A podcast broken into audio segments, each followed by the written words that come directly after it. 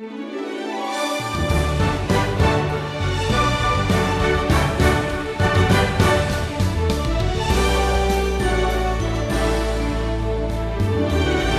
glad you've joined us today here on the Wisdom Journey. So far, we've traveled from Genesis through the Song of Solomon. Today, Stephen lands in Isaiah. Isaiah faced a difficult assignment. He was a prophet, but God told him in advance that the people wouldn't listen to him. Imagine how discouraging that would be. Isaiah reminds us that success in serving God isn't measured by how people respond to our ministry. Let's learn more. Our wisdom journey today takes us into the book of Isaiah. And I got to tell you, just saying that makes me feel like a mountain climber standing at the base of Mount Everest. The prophet Isaiah is the leading spokesman here in the Old Testament, and he's going to lead us up that mountain peak. We're going to see the grandeur of God's glory like never before. I think of what J. Sidlow Baxter wrote years ago what Beethoven is in the realm of music, what Shakespeare is in the realm of literature, what Spurgeon was in the Victorian era among preachers. Isaiah is all of that among the prophets.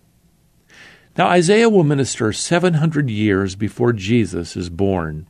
Isaiah is going to serve four kings in Judah as sort of the official court prophet, and he's going to serve over a period of 50 years. Now, as we begin our wisdom journey through this book, it's important to get the context here. The preaching of every prophet flows out of God's commitment to the covenant he made with Israel. Uh, these prophets are, are God's voice, and they're calling Israel back to obedience. And that's what Isaiah is going to be doing. He's warning God's people that judgment will come if they don't repent of their rebellion. But he's also reminding them of what God has in store for those who follow him. By the way, that includes you and me to this very day. Now, with that, let's open this great book of prophecy right here at verse 1. The vision of Isaiah, the son of Amoz, which he saw concerning Judah and Jerusalem in the days of Uzziah, Jotham, Ahaz, and Hezekiah, kings of Judah. Hear, O heavens, and give ear, O earth, for the Lord has spoken. Children have I reared and brought up, but they have rebelled against me. Well, Isaiah is going to move on now and prophesy that God is going to use the wicked nations surrounding Judah to bring judgment on them, take them away into exile. Now, true to the pattern of Isaiah's preaching, he follows up this warning of judgment with an invitation of grace here in verse 18.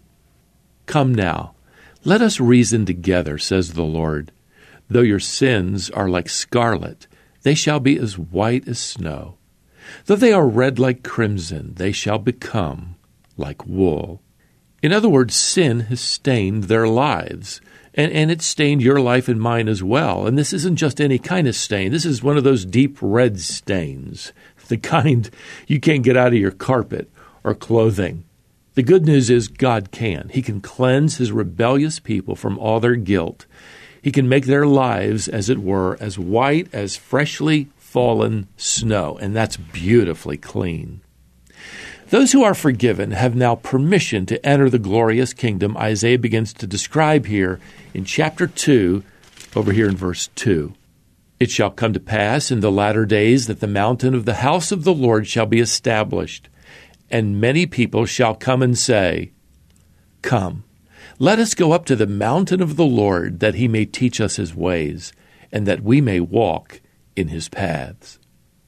Now, this will all be fulfilled uh, as recorded in Revelation chapter 20 when this thousand year, this millennial kingdom is established following the tribulation. And Jerusalem, by the way, is going to become the capital city of the Lord's kingdom on earth.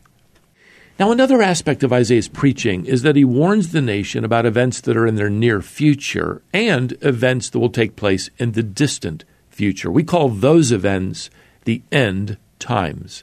And here in chapter 2, Isaiah begins to introduce that distant day of the Lord, that coming tribulation period in the end times when God pours out his wrath on the earth. Isaiah writes about that here in verse 19. And people shall enter the caves of the rocks and the holes of the ground from before the terror of the Lord and from the splendor of his majesty when he rises to terrify the earth. Now, with that, here in chapter 3, Isaiah warns the people of something just around the corner. Verse 1 says, Behold, the Lord God of hosts is taking away from Jerusalem and from Judah all support of bread and all support of water. In other words, there's a famine just ahead. Jerusalem's going to fall to these enemy nations. And here in chapter 4 and verse 1, we read this Seven women shall take hold of one man in that day, saying, We will eat our own bread and wear our own clothes, only let us be called by your name. See, so many of Judah's men are going to be killed by the Babylonian invaders. There's only going to be one man left for every seven women.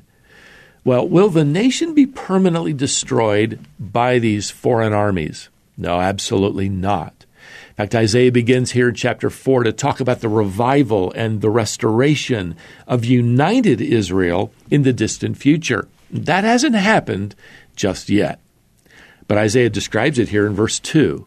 In that day, the branch of the Lord shall be beautiful and glorious. See, this is a reference to the Messiah sitting on his glorious throne in the coming kingdom. And who gets to be there with him? Well, a restored nation of Israel. But now Isaiah broadens the invitation list to this glorious kingdom here in verse 3 to include everyone who has been recorded for life in Jerusalem. Revelation chapter 21 is going to tell us that those who enter this new Jerusalem are those whose names are written in the Lamb's book of life. Let me ask you have you claimed Jesus Christ as your Messiah and coming King?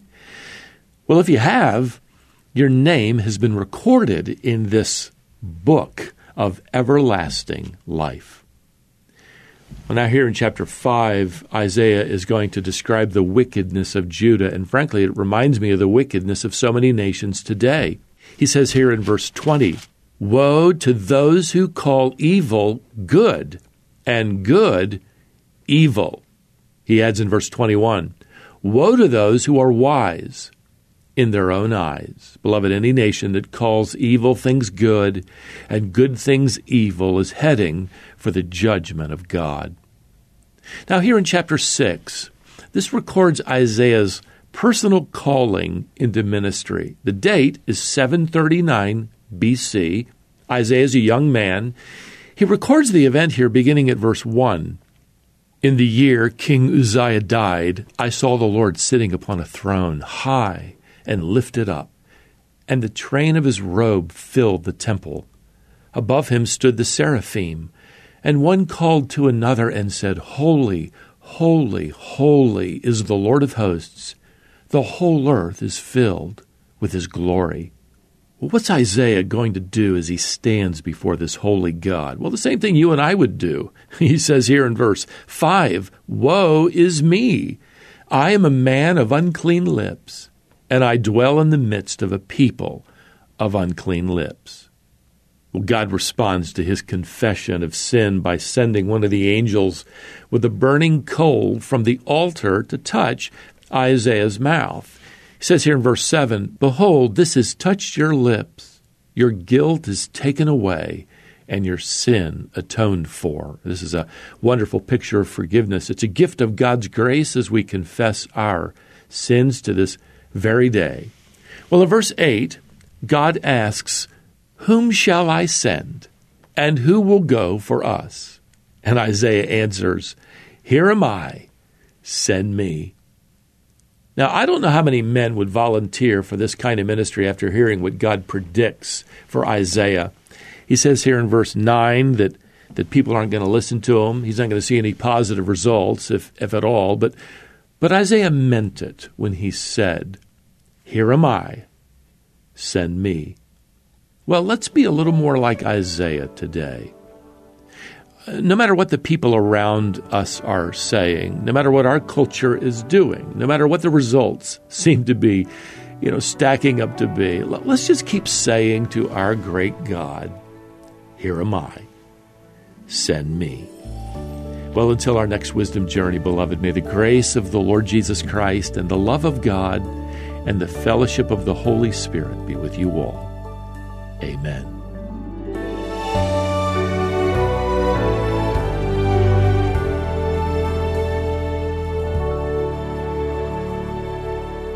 That was Stephen Davey, and with today's lesson, he began our time in Isaiah. This lesson is called The Confession and Call of Isaiah. You can probably tell just by listening that Stephen loves teaching the Bible. He's dedicated his life to that. But another one of Stephen's passions is training and equipping men and women for service to God. That's why he founded and serves as the president of Shepherd's Theological Seminary. Graduates of Shepherd's Seminary are serving God in their churches and communities all over the world. Go to our website, wisdomonline.org, and you'll find a link to Shepherd's Seminary at the bottom of the page. Learn more about that today. Then join us back here next time as we continue the wisdom journey.